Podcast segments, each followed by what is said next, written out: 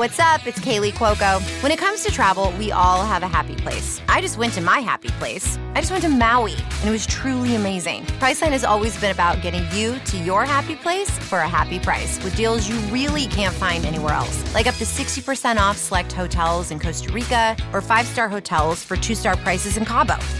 Go to your happy place for a happy price. Go to your happy price, Priceline. Hey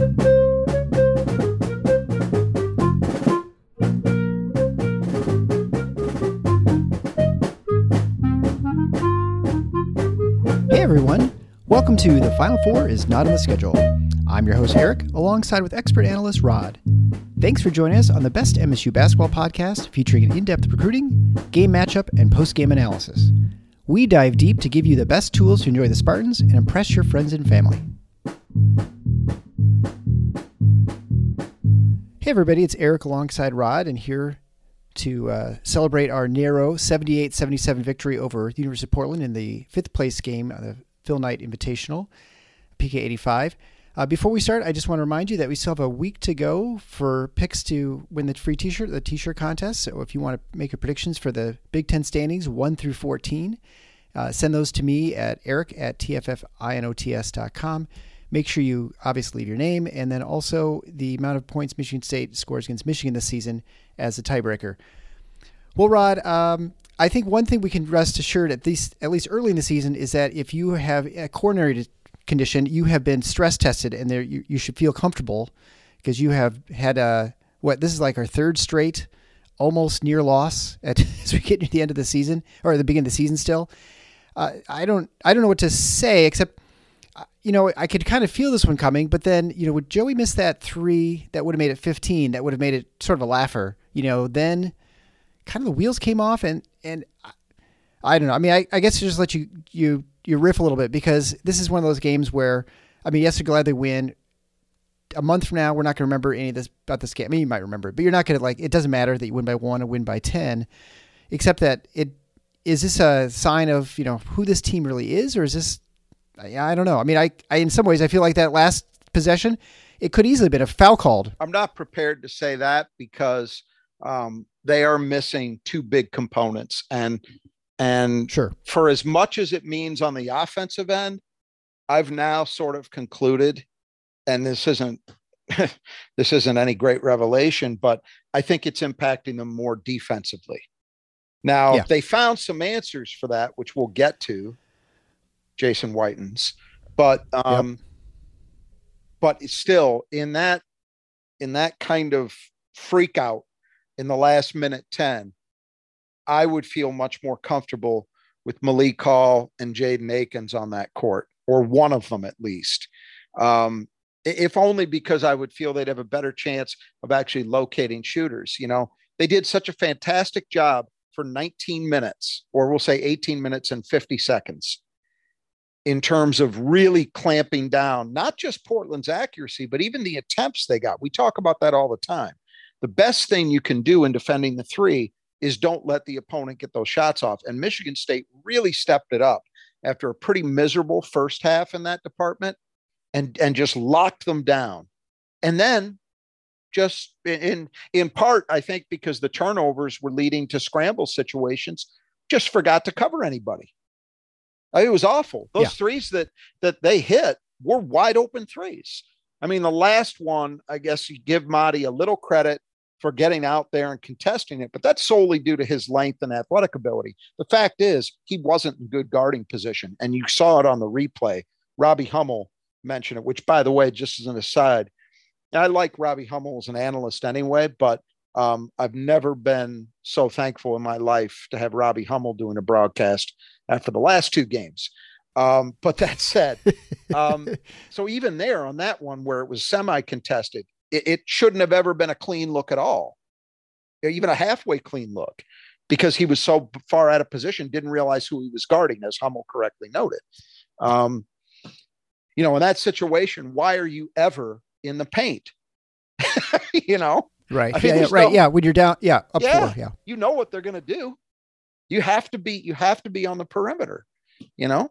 And and that's a team that obviously as we saw throughout a good portion of this game, pretty much everybody is a threat.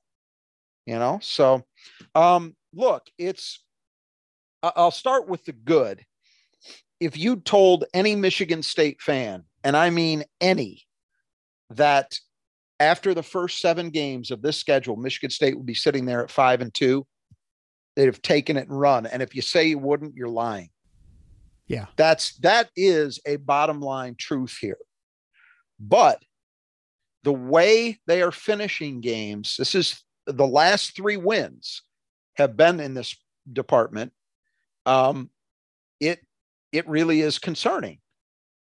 And it's most it's mostly, I'm not gonna everybody deserves a share of the blame. You know, Joey Hauser deserves some blame. I've seen him take a lot of criticism on social media before tonight and also after this game.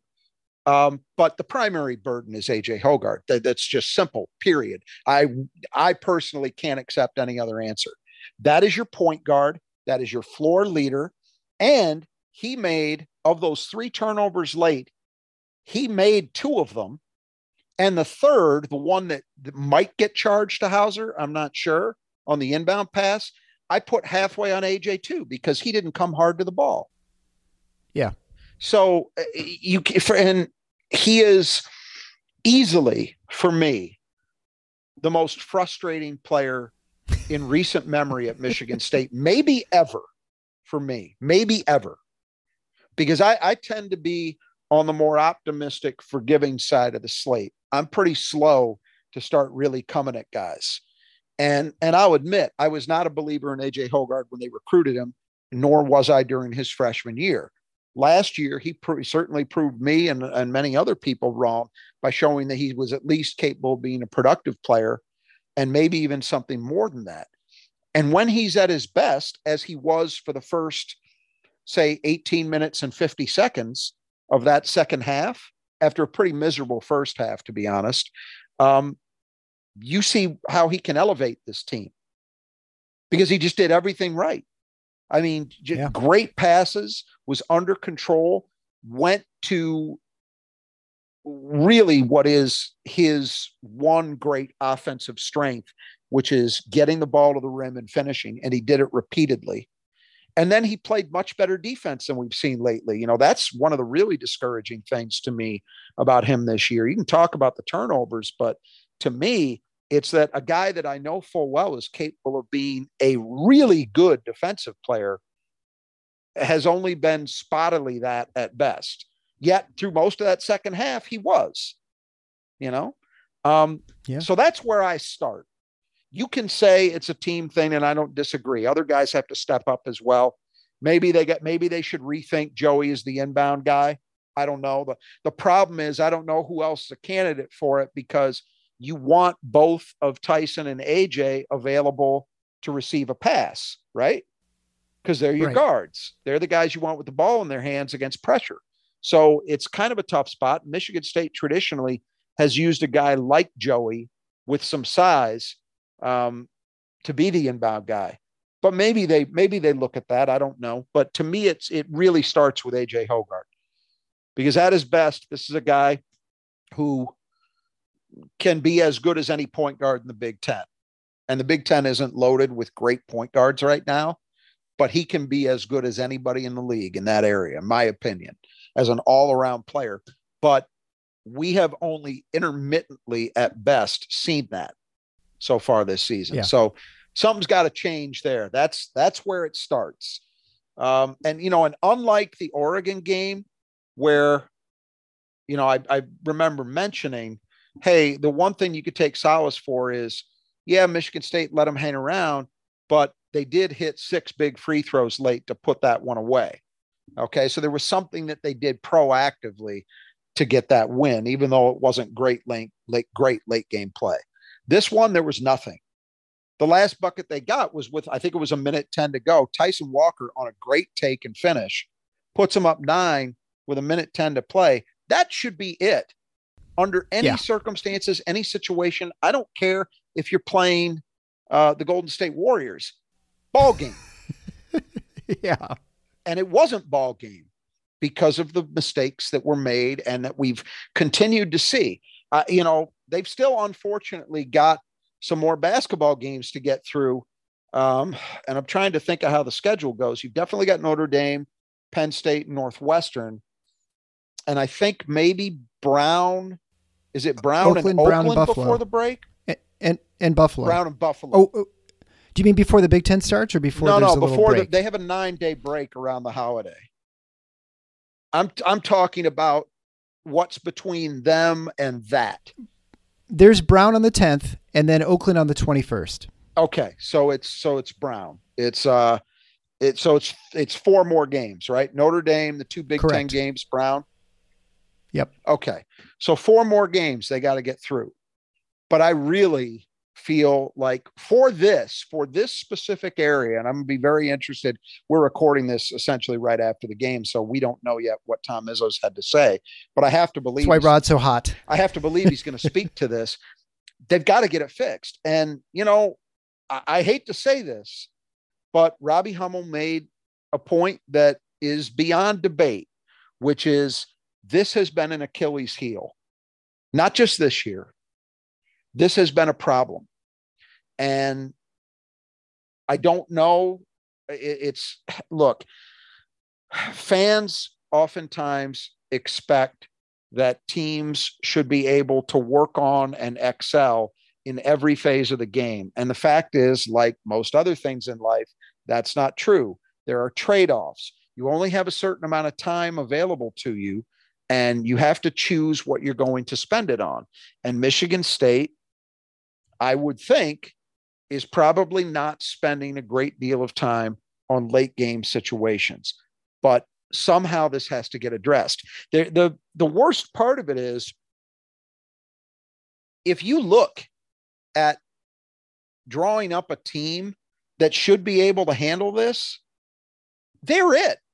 Now I realize Yeah. they're not they're not at full strength, but in a you know in a full strength situation, you've almost certainly got Jaden Akins out there with, it's probably Jaden Akins, Walker, Hoggard, Hall, and Hauser right? That's a lineup where you should, in theory, be comfortable with any of those five guys handling the ball, passing the ball, shooting free throws, right? Yep. Any of them. And so this should not be a problem, even with the current assortment, the current roster they've got. I'll take Pierre Brooks. Pierre Brooks has got a decent handle. He's a good shooter. You know, Ma- Mady Sissoko's not a handler, but certainly if they foul him, you know, he's he's shooting free throws well enough that you're probably okay with that. Um, and yet we're seeing this. A team with this kind of strength in its backcourt should not go through this stuff, you know? And it's it's just a shame because it ruined what was going to be a very, very enjoyable podcast for us to do. Because up until that last, I was really impressed with the way Michigan State played in the second half of this one. Really impressed. I mean, I, I'll say this: we we kind of we didn't have a lot to say about Portland because I just hadn't had a chance to see them. I had delved into the stats a little bit. Um, but I think they did kind of live up in a way to most of what I expected. Um, they shoot the ball very, very well. And you saw that. This is a good shooting team. More than that, I was impressed by the cleverness of what they run. They Mhm. do a great job screening, staying moving, and getting themselves open for shots. I mean, that's a that is a tough team to cover. And I think, you know, their their Achilles heels, their problems are rebounding and uh and the defensive end. But in the conference they play in, the WCC, it's often kind of defense optional. You know, Yeah. I mean, it's a long-standing criticism of Gonzaga is that they're not a, a much of a defensive program.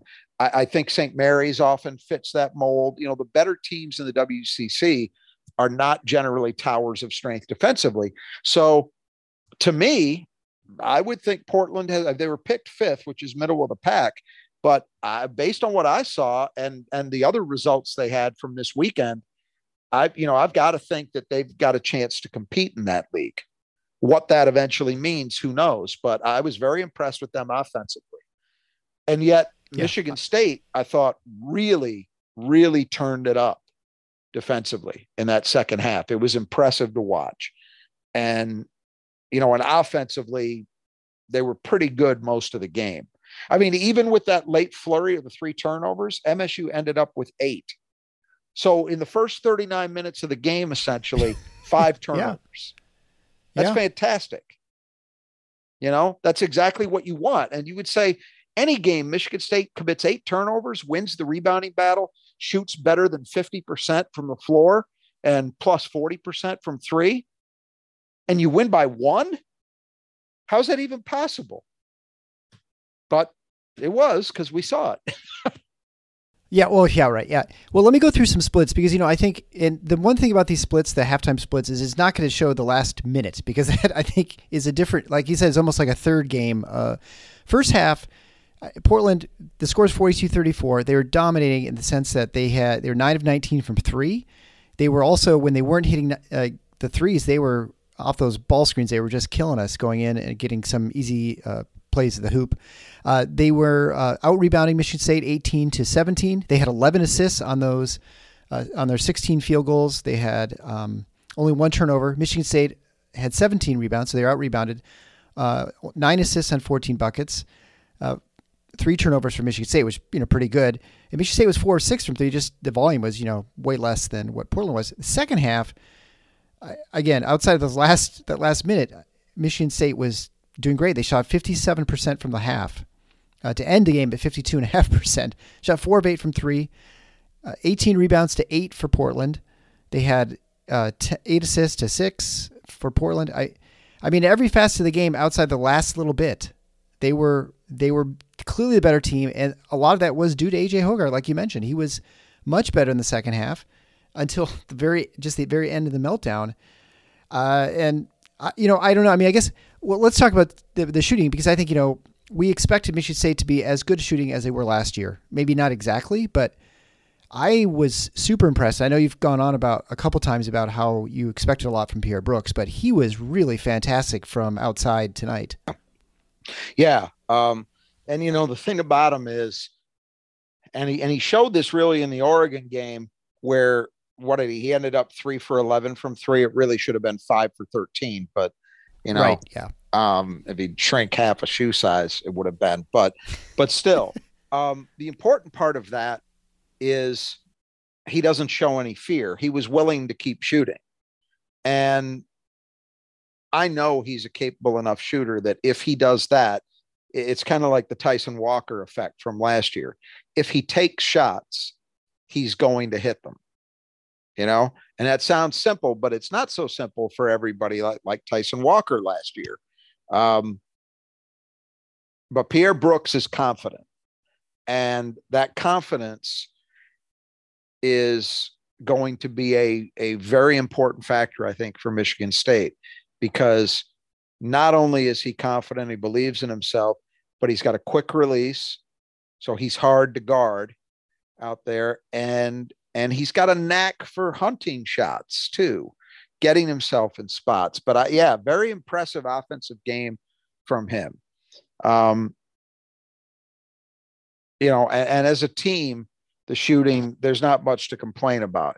You shoot 53% overall, 57% at the line, or 57% uh, from three, rather, eight for 14. The only complaint there, maybe, is that they didn't generate quite enough threes. 14's, yeah. 14's a little light. But remember, we talked about in the pregame for doing a quick analysis. I'm actually pretty happy with aspects of how this one worked because one of the things I talked about was this Portland team is really poor defending in the paint.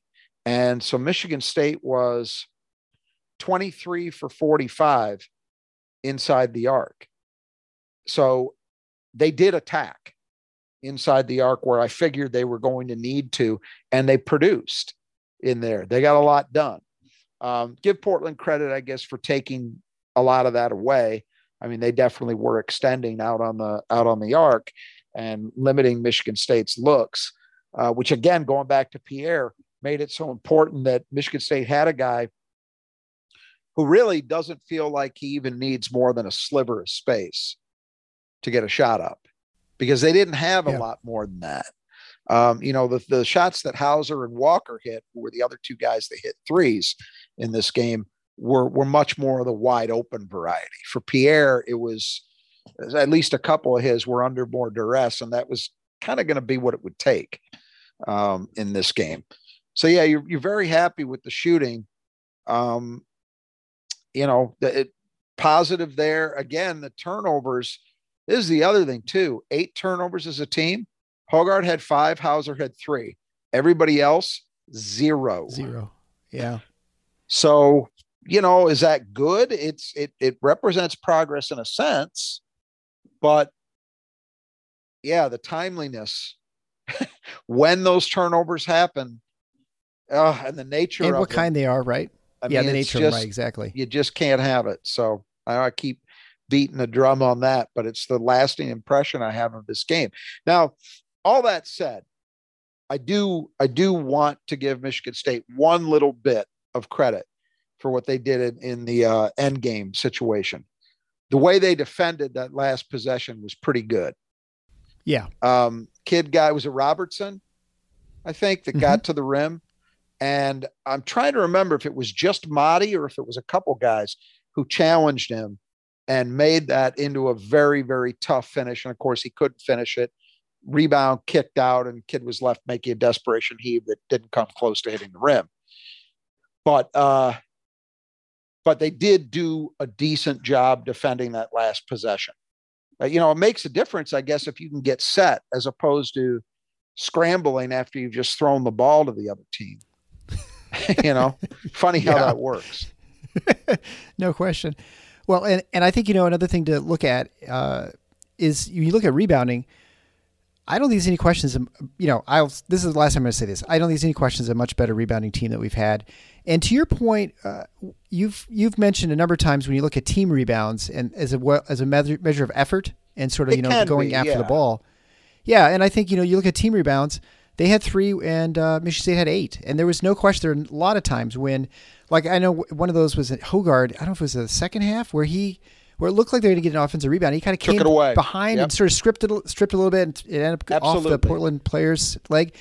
And, and then of course Whitens too, who was I thought Yeah, let's great. talk about I mean, he was Let, let's yeah, 17 minutes and yeah. Well, let's talk about rebounding first, and then we'll talk about Whitens. it's it's not all a function of effort, but sometimes it is on the glass. And I do not fault Michigan State's effort. And again, this is I don't want to keep making excuses, but this is with your two best perimeter rebounders at least not playing. Uh, and in a game where there are a lot of threes going up, that that's you're going to get challenged there, right? A lot of long rebounds, and Michigan Right. State held it down. I don't know what what did Portland end up with in terms of offensive rebounds. So their offensive rebounding percentage was 23 percent. Yeah. and Michigan State's and, was and look, 36 they're, they're not a good rebounding team, so it should be like that. But we know that that doesn't always play out, you know. and- not last year. yeah. yeah. and and so when you're limiting the opponent to one and done, that's that's a big deal. And and I do think you're right that that team rebounding stat in this game definitely was reflective not not so much of you know sometimes it could be that oh the other team just can't squeeze it. They keep mm-hmm. losing what should be secure rebounds right? Sometimes. But oftentimes it's the result of whichever team is competing a little harder and being a little tougher on contested rebounds. And that was michigan state. I think michigan state earned those tonight so that was a positive. No question.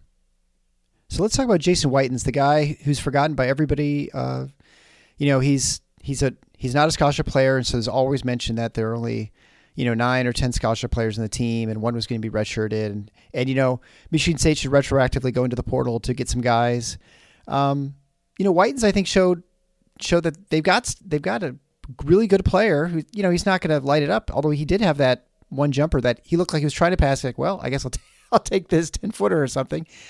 But he was he his energy and his def- defense and his rebounding, just getting after the ball is, I don't know, it's impressive. he should be in the rotation the rest of the way. And and, and what that means from game to game, I think can and will vary. But he should be in the rotation the rest of the way. I just I've seen enough. You, you've seen hints of it in the first two games of this tournament, where at the very least you saw him flying around. You saw the effort, right? Um, I I think tonight it was a more complete thing. The, the main, main reason he should play is his defense. He was getting used uh, in both halves. I think one because Michigan State, you know, third game in four days, they probably Yeah, some right. guys were a little gassed, and so Izzo felt like he needed to extend that bench just to keep guys fresh. Um, but I also think what Jason Whitens has already proven, at least to my satisfaction, I would assume to Tom Izzo's, is that he can use him as one of Izzo's favorite tools. Whitens gives him access to one of his favorite tools, and that is a guy you can depend on to play the right way, do the things that Michigan State values in order to help teach and hold other guys accountable. So, Pierre Brooks, you fall asleep at the switch too often on defense. Here comes Jason Whitens. You know, it's it's that kind of thing. And he's done enough, in my mind, at least, to demonstrate that he should be given that role. He should be given that opportunity. You, you mentioned you know two offensive rebounds. Um, the the one bucket was a fairly easy one. It was a lay-in. He just kind of found himself open Yeah. around the rim. But the second one, remember, that was a bad inbound pass decision that he showed some athletic ability by going up and getting it. And then because of the contest, he found himself in a position where he had an open path to the middle of the lane and he made the right decision. He didn't force anything. So many guys in his situation, not playing much up to this point, you know, hasn't really played much in two years because remember, he was hurt all of last season. So many guys would freeze. Maybe they maybe they would back the ball out or they try to force a pass to someone. Instead, he looked pretty under control. I don't know that he wanted to take that shot, but I think he understood that he should, and he hit it. Yeah. Um, but you know, the scoring aside, the biggest things are, are the defense and the energy. And when you can when you can do those things, man, Tom Izzo is going to play you. Just history tells us this over and over again, and he's done it in the past by using walk-ons. You know, uh, Mike Kebler from Okemos years ago was that Tim Bograkos. Um, you know, and those are, but Bograkos uh, is, is really very much a comparable guy to Whitens because Bograkos could have been a scholarship player at a MAC or Horizon level. You know, Austin Thornton. Austin Thornton had high major offers. I believe he had an offer from Stanford that he passed on to go to Michigan State. And, you know, and he eventually became a scholarship player, but he's another example. I, I don't see any reason why we should think of Jason Whitens in any lesser way fundamentally than those guys. And all those guys I just named were, were players that contributed to very good Colby Wollenman at a different position, but still. Um, all those guys contributed to very, very good Michigan State basketball teams. So, you know, if if you take that as a as being true, that hey, Jason Whitens deserves to be in the rotation. Once you get Hall and um, and Akins back, what are we talking about? Eleven guys, right? Yep. Well, that looks like a pretty standard Tom Izzo team. now, I don't know that, Yeah. you know, I think situations are going to be important. You know, it might be that there's a game that Whitens doesn't play just because, you know, they're getting good defensive effort from everybody and it just doesn't lend itself to that. But man, he's already, he, and he, you know, the other thing too, and this, why this would surprise anybody, I, I don't know, because we're talking about a guy that was a starter for two years at the MAC level. This is not a guy they just found at the IM, you know? um, Yeah. He looks comfortable out there. He doesn't look rattled. He doesn't look sped up. And I'm talking about both ends, you know, but even offensively, he looks comfortable to me. They're not asking him to go out and hit shots and make a ton of plays, but he looks all right. And, and if he's doing that, then he's not going to hurt you much at all, if at all, offensively. And you've got him out there primarily for the effort stuff that he gives you. So I'm very, very happy with him. That, you know, I think if there's if there's a a major silver lining to come out of this weekend, other than the fact that Michigan State did manage to win two games, um, Mhm. I think it's that their young guys collectively and I'll include Whitens as far from young, but I'll I'll include him in that category. The three freshmen and Whitens all to me demonstrated, hey, relax. They're going to be fine. These are guys that can help you win basketball games. They're capable of hanging in there because they all had moments in this tournament. You know, today this was not a great game for for Jaxon Kohler. Missed some very makeable shots. I, I don't know what was going on there, but um, you know, but Carson Cooper stepped up, made a couple plays offensively. You know, they were dunks, but nevertheless got himself open. I thought the play he made on the inbound with Joey was that where he was the inbounder was actually a very savvy yeah. play. Great play. Um, just hang around, find space, and you know, lots of lots of good big men have made careers out of that. Um, and he hung in there defensively. So Carson Cooper showed up. Tre Holloman didn't play much at all in the first half, and then they did turn to him down the stretch, made a big jumper, and did his usual thing on the defensive end. You know, I think they've got to, particularly if I'm going to back up half a step.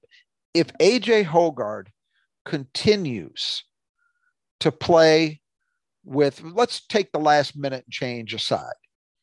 If he continues to have halves like he had in the first half, I, the most shocking thing in this game to me was that Tom Izzo kept him playing and didn't use Tre Holloman more to hold him accountable.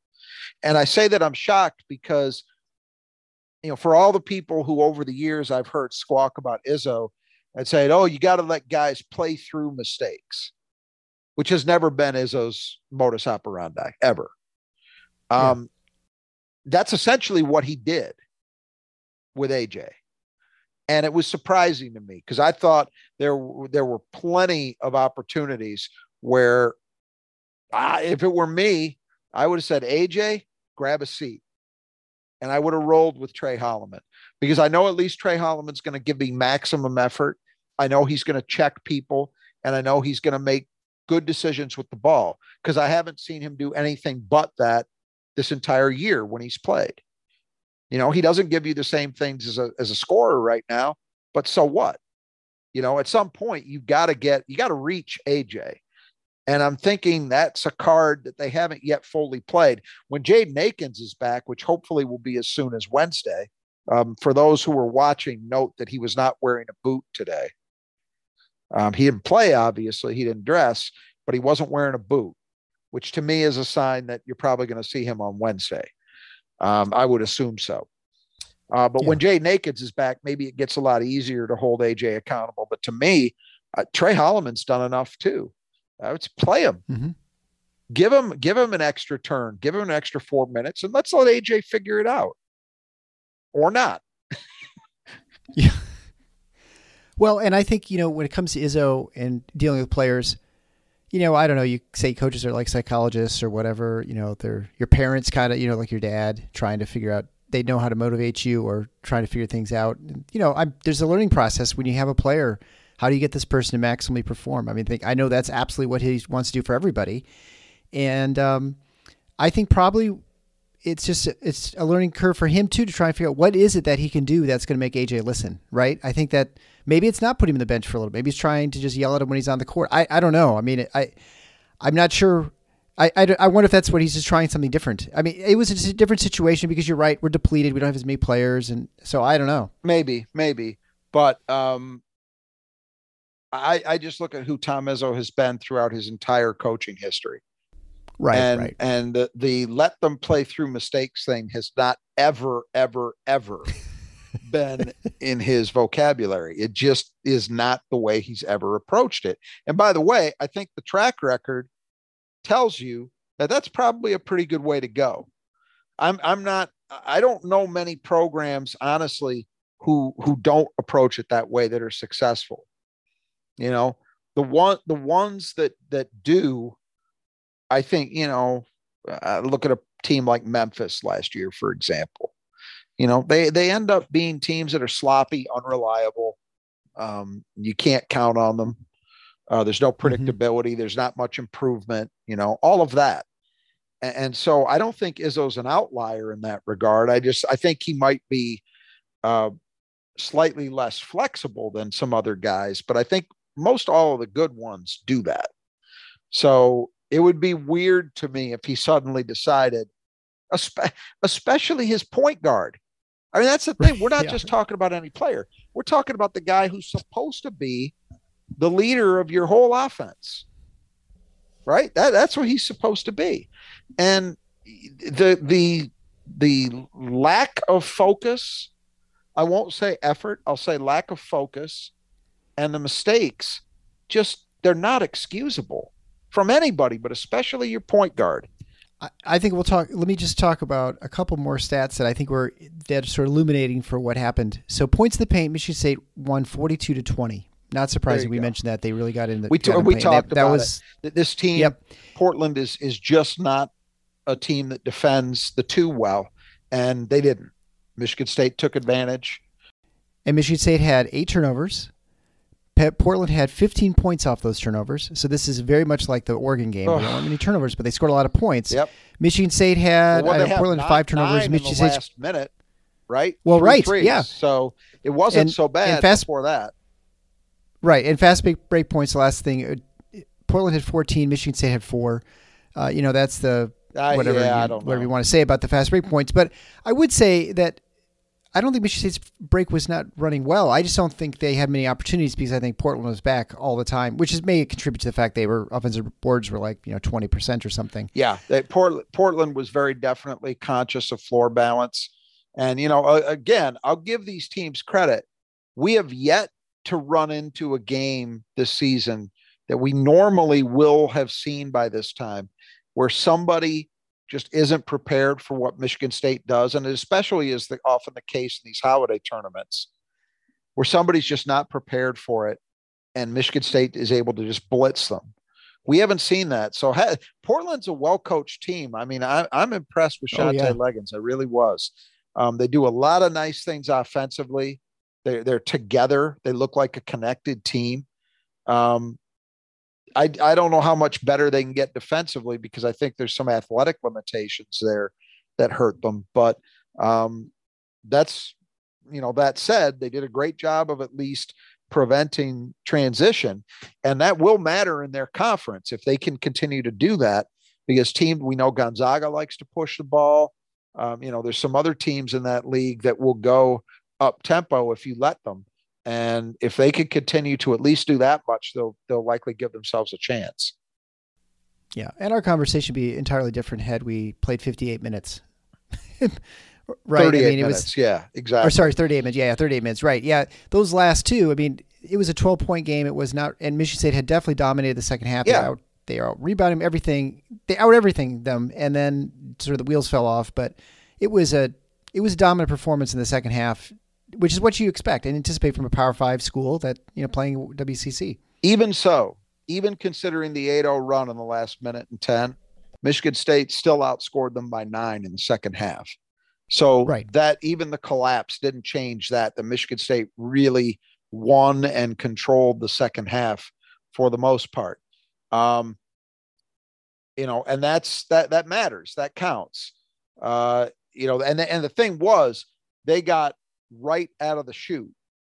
You know, it was that there was obviously that segment where they scored seven points, five of them from Mady, and I, I think Tyson got the other two. I don't remember for sure, but five from Mady on uh, a lob dunk, uh, a foul, and the foul was then labeled a flagrant.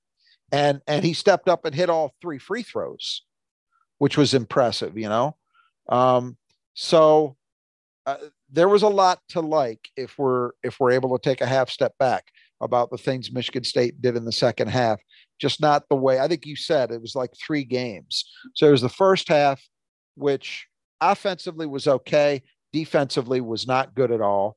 The second half, where offensively and defensively they were really good. Um, and then there was the last minute and 10 seconds. So if you had to guess right now, what would you guess at Mady Sissoko's free throw percentages for the season? 70, 75? 70%, 69%. So okay. he's 10, 20 of 29 this season. So All right. really impressive. I mean, this is a guy who shot 42% last year. Not granted, not probably a ton of attempts. right. But, 5 of 11 or something probably. Yeah. but, but, and he looks, look, I don't think it's a fluke. Now, I'm not saying he's going to stay at 70, but if you told me before the season, hey, maybe Mady Sissoko ends up at 65%, 63% even, I would take that. Because a guy who's a big man who's plus 60%, you can probably afford to keep on the court in late game situations, which matters. It matters a lot because of what he gives you defensively and what he gives you as a rebounder.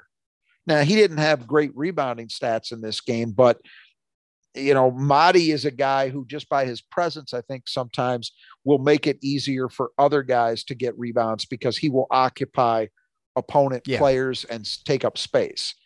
Um, so I thought he played well again in the second half. He played far better.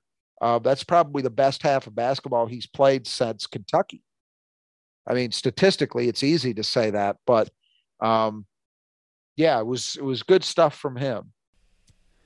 Yeah, and I'm just kind of down this free throw thing. It is interesting because AJ Hoggard, 63 percent shooter last year. He's 83 percent this year. Yeah, and, that, that's, and that's including. Stunning. Is that including tonight? Yeah, that's including tonight. Two of four. Yeah. Okay. Yeah, because I was going to say he didn't do himself any favors tonight. Yeah, and well, we've talked about it before, and he did do the job. You know, he hit he hit two big ones down the stretch against Oregon. Um, so he has hit pressure free throws uh, in the recent in the very recent past. Um, yeah, that's a big deal, and that's again, it's it's just I am so frustrated by this guy because he's your point guard. He's done exactly what you would want him to do. He's stepped up as a free throw shooter. So if teams want to try and foul him in late game situations, you should have a level of confidence that he can step up and hit them because he's been doing it. And as we've talked about here previously, it's not a fluke. His shot looks fluid. You know? Yeah. Um, it looks real. Yeah, yeah, for sure. So God, he's got all the he's got size and strength. Teams shouldn't be able to bully him with pressure as easily. And he should be able to see over traps more easily than say Tyson Walker, who he's got four inches on. You know, there's just no reason why. I, I hate to keep coming back to it, but it just it's so frustrating. And if it's frustrating for me talking about it, how must Tom Izzo feel? because it's well, I, I, sent out yeah. a tweet at the end of the game that I feel like AJ Hoggard's very rapidly getting into the can't win with him, can't win without him category. And what I mean by that is he does so much and is so for you and is so important to your team that you have to have him out there. But yet he's also making mistakes that just kill you. So what a conundrum.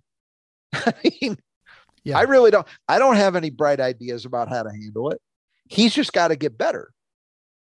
His focus has to get better. Right. I think it's between his ears right now, right? He's got to figure out who he is and and how important he is to the team and to be that, you know, like you said, you've made a point many times before, good teammate.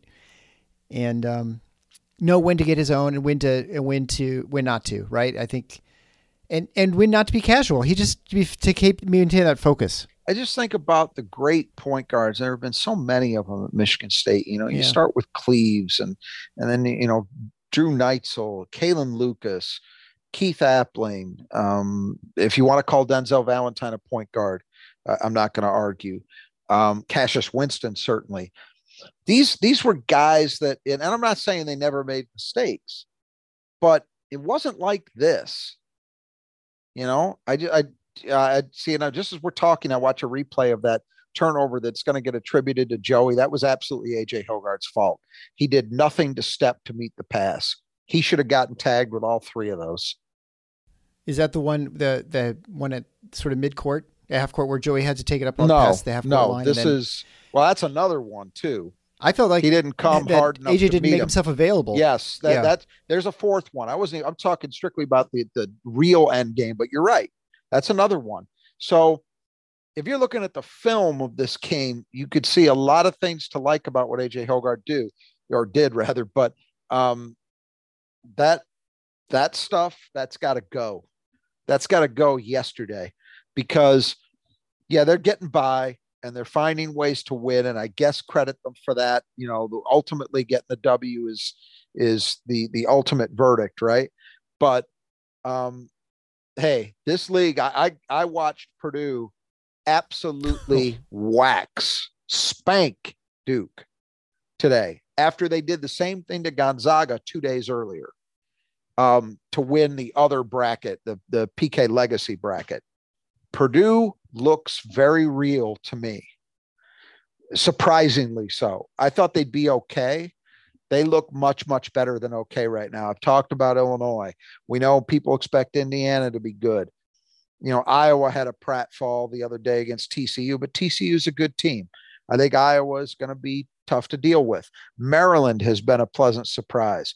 I've seen Ohio State play, and though they're young in some spots, I like their team. The Big Ten right now has been the most impressive of the major conferences. I don't think there's much debate about that. Um, yeah.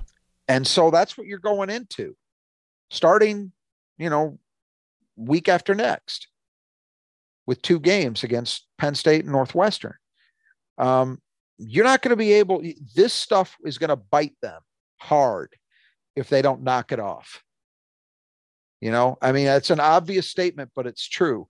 They can't do this. They have to find a way to get better at closing games out. And you know, it would be one thing if if we were sitting here and we've seen this before, and all programs do, where you look at it and you say, boy, all they had to do was hit their free throws and they just couldn't hit free throws.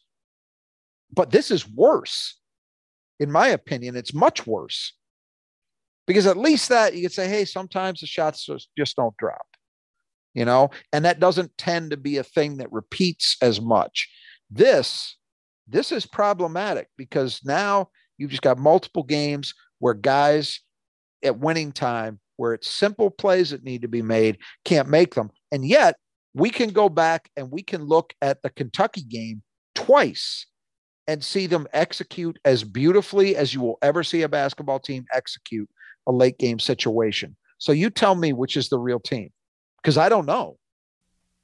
I, well, you know, it, it's it's sort of like is you know it's it's almost easier sometimes when you're behind to execute than in, when you're ahead. You know, and maybe maybe that's a little bit of it. It could be that with a lead they are too relaxed. That the focus level and and AJ Hoggard coming back to him again seems to be a guy who needs to have that focus locked in whatever it takes. Because if he lets it slip for a second, disaster happens.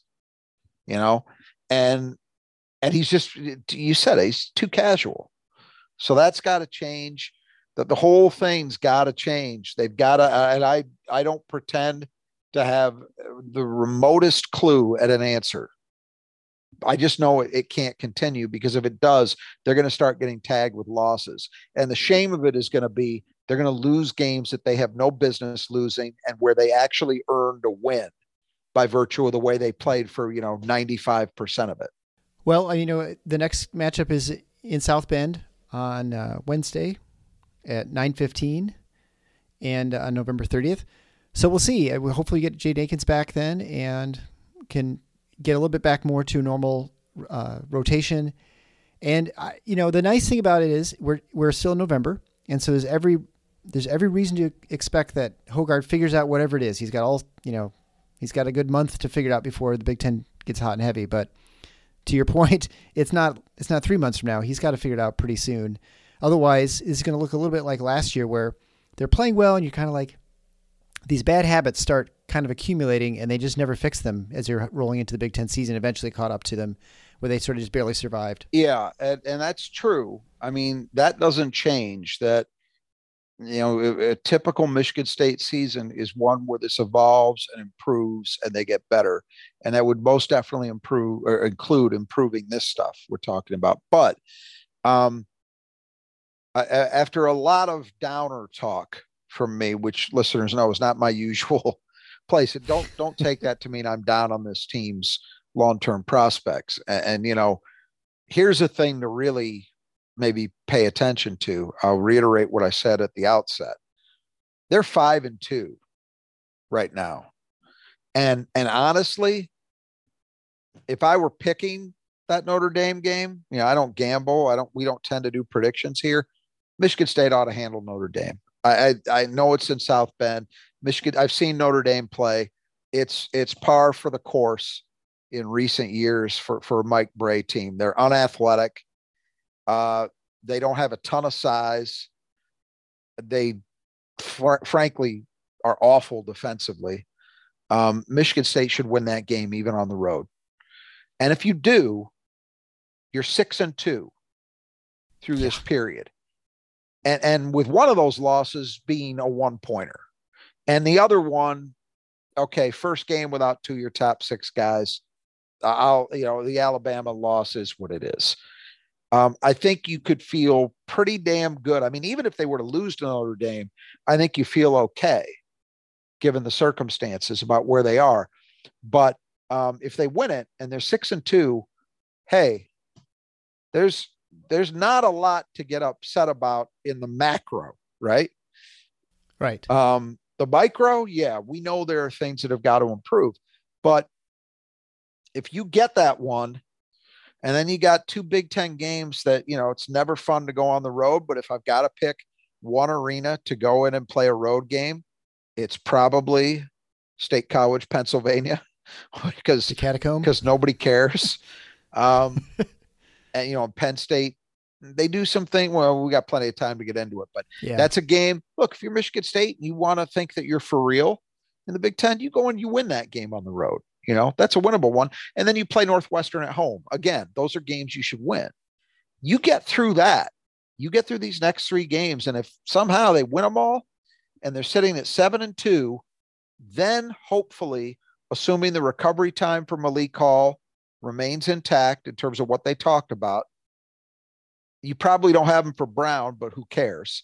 But you will have him for after Christmas.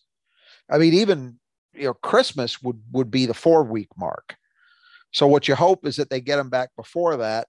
He's able to practice some, and then they've got him hopefully fully reacclimated by the time Big Ten play kicks back in.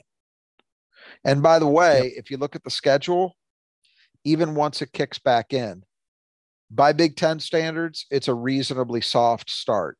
I know they've got Nebraska in there, I think is the first game after they come back in January.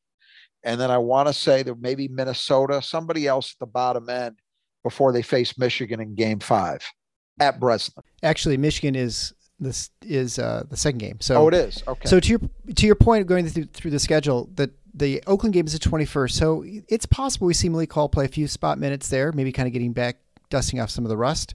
The thirtieth is Buffalo, and you'd expect everyone to be at full strength. Yeah, that, for that yeah. game.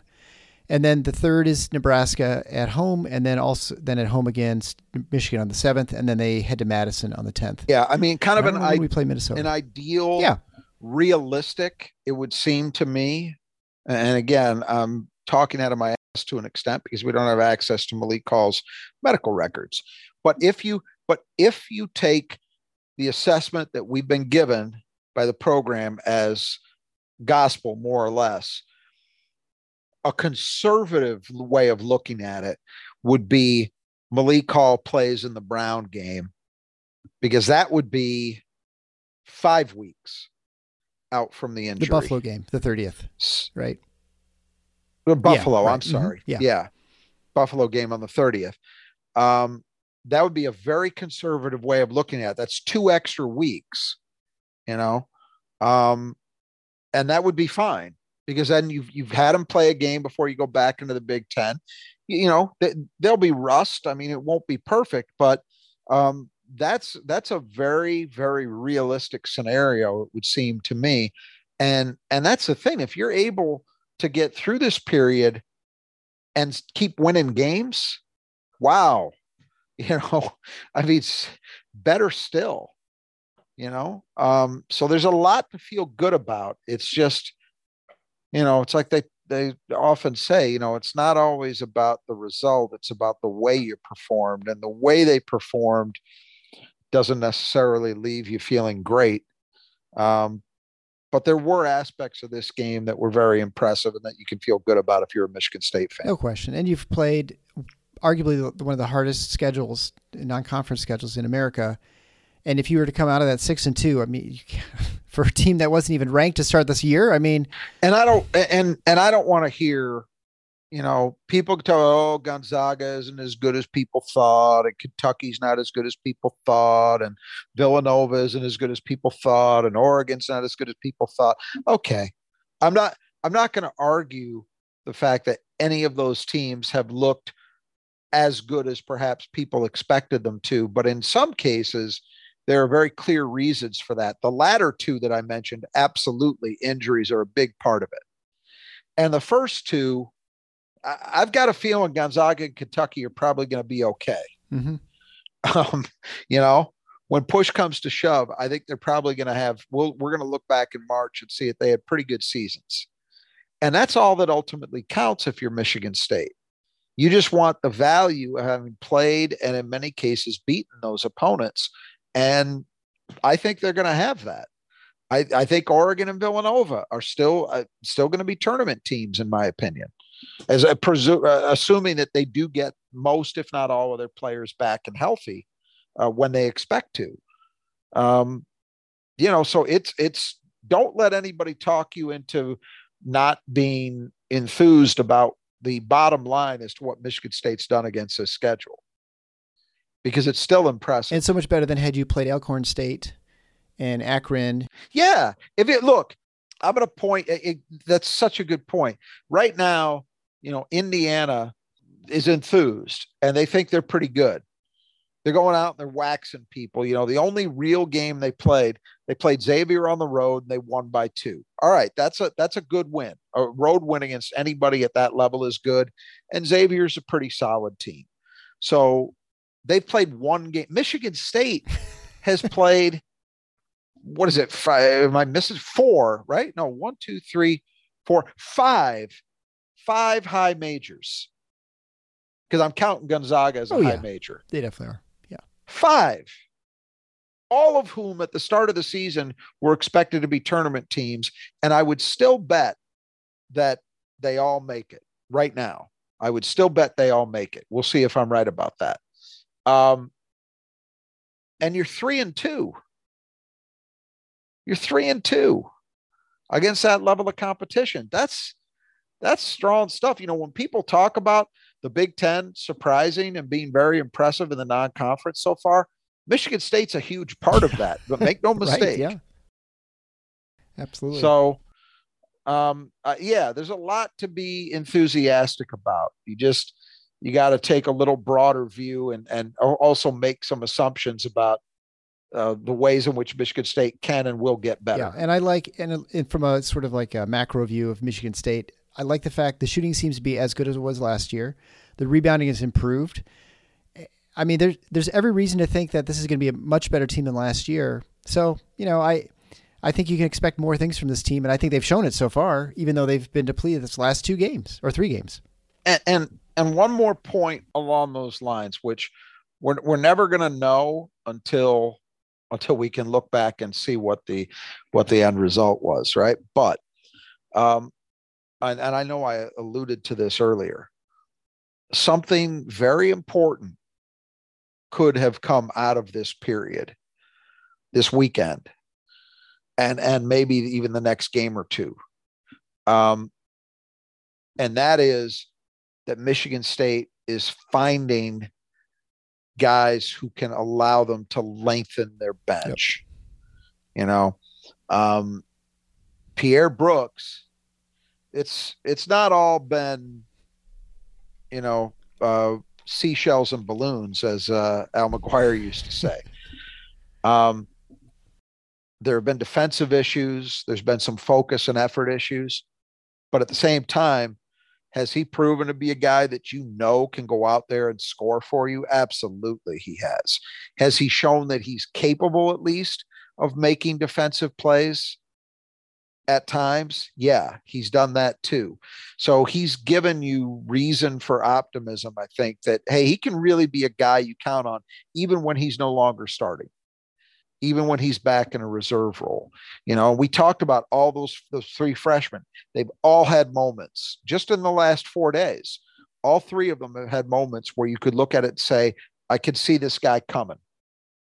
he's going to be part of something and he's going to be better in February than he is now. And then you add Whitens to that mix. That that's a that's a positive thing. And they wouldn't have had the same opportunity to learn as much about those guys and get them the opportunities that they've had if you had your full complement of players. So, you know, looking at silver linings, that that may end up being one is that they found that their bench can be a little bit more than people thought. Right, and the, not only did you learn all those things, but you also went two and one.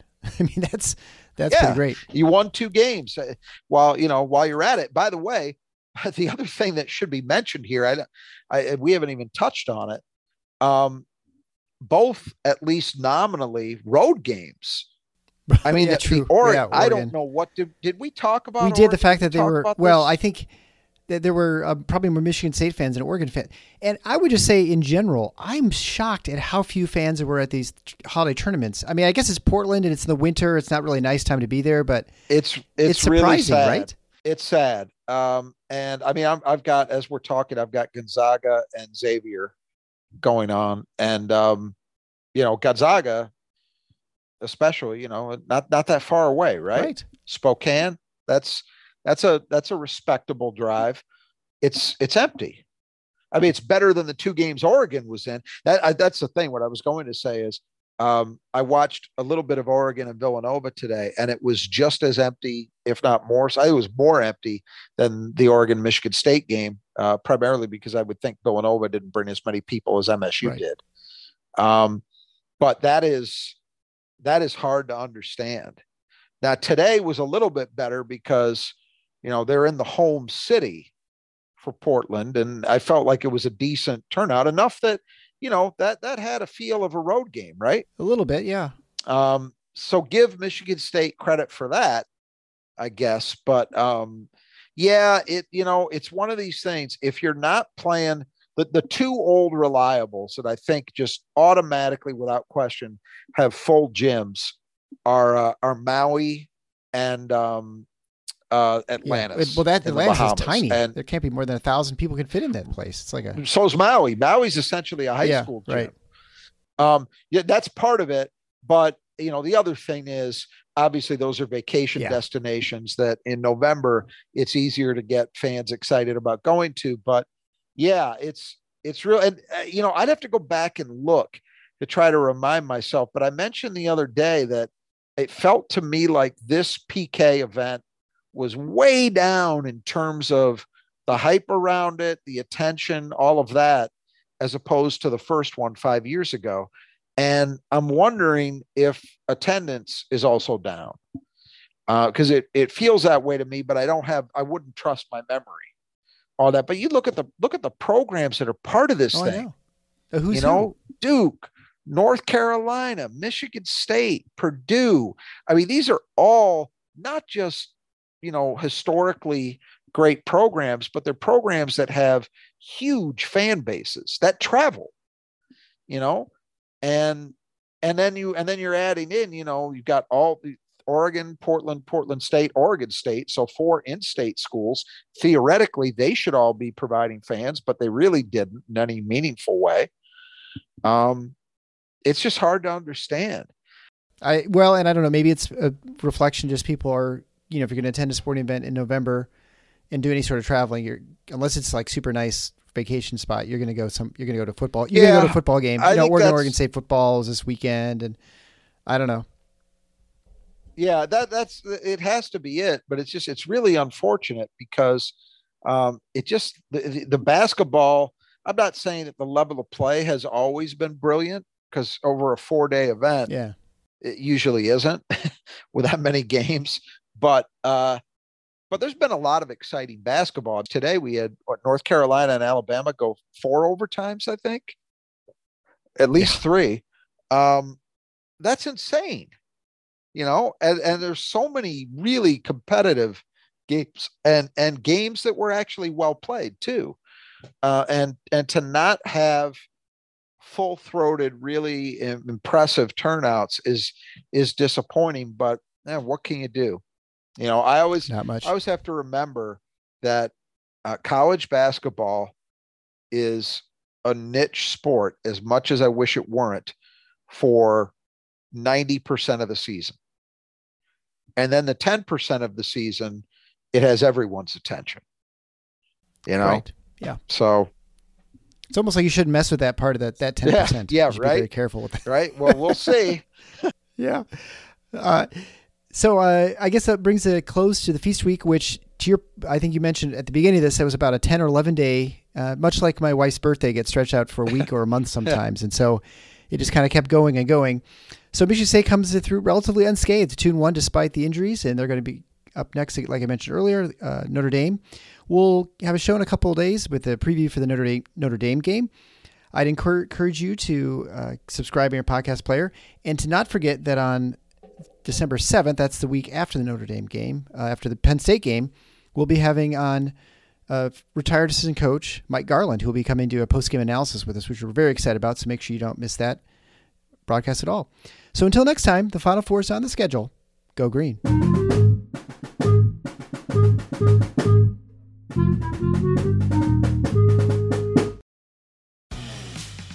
For the ones who work hard to ensure their crew can always go the extra mile, and the ones who get in early so everyone can go home on time, there's Grainger, offering professional grade supplies backed by product experts so you can quickly and easily find what you need. Plus, you can count on access to a committed team ready to go the extra mile for you. Call, clickgrainger.com, or just stop by. Grainger, for the ones who get it done.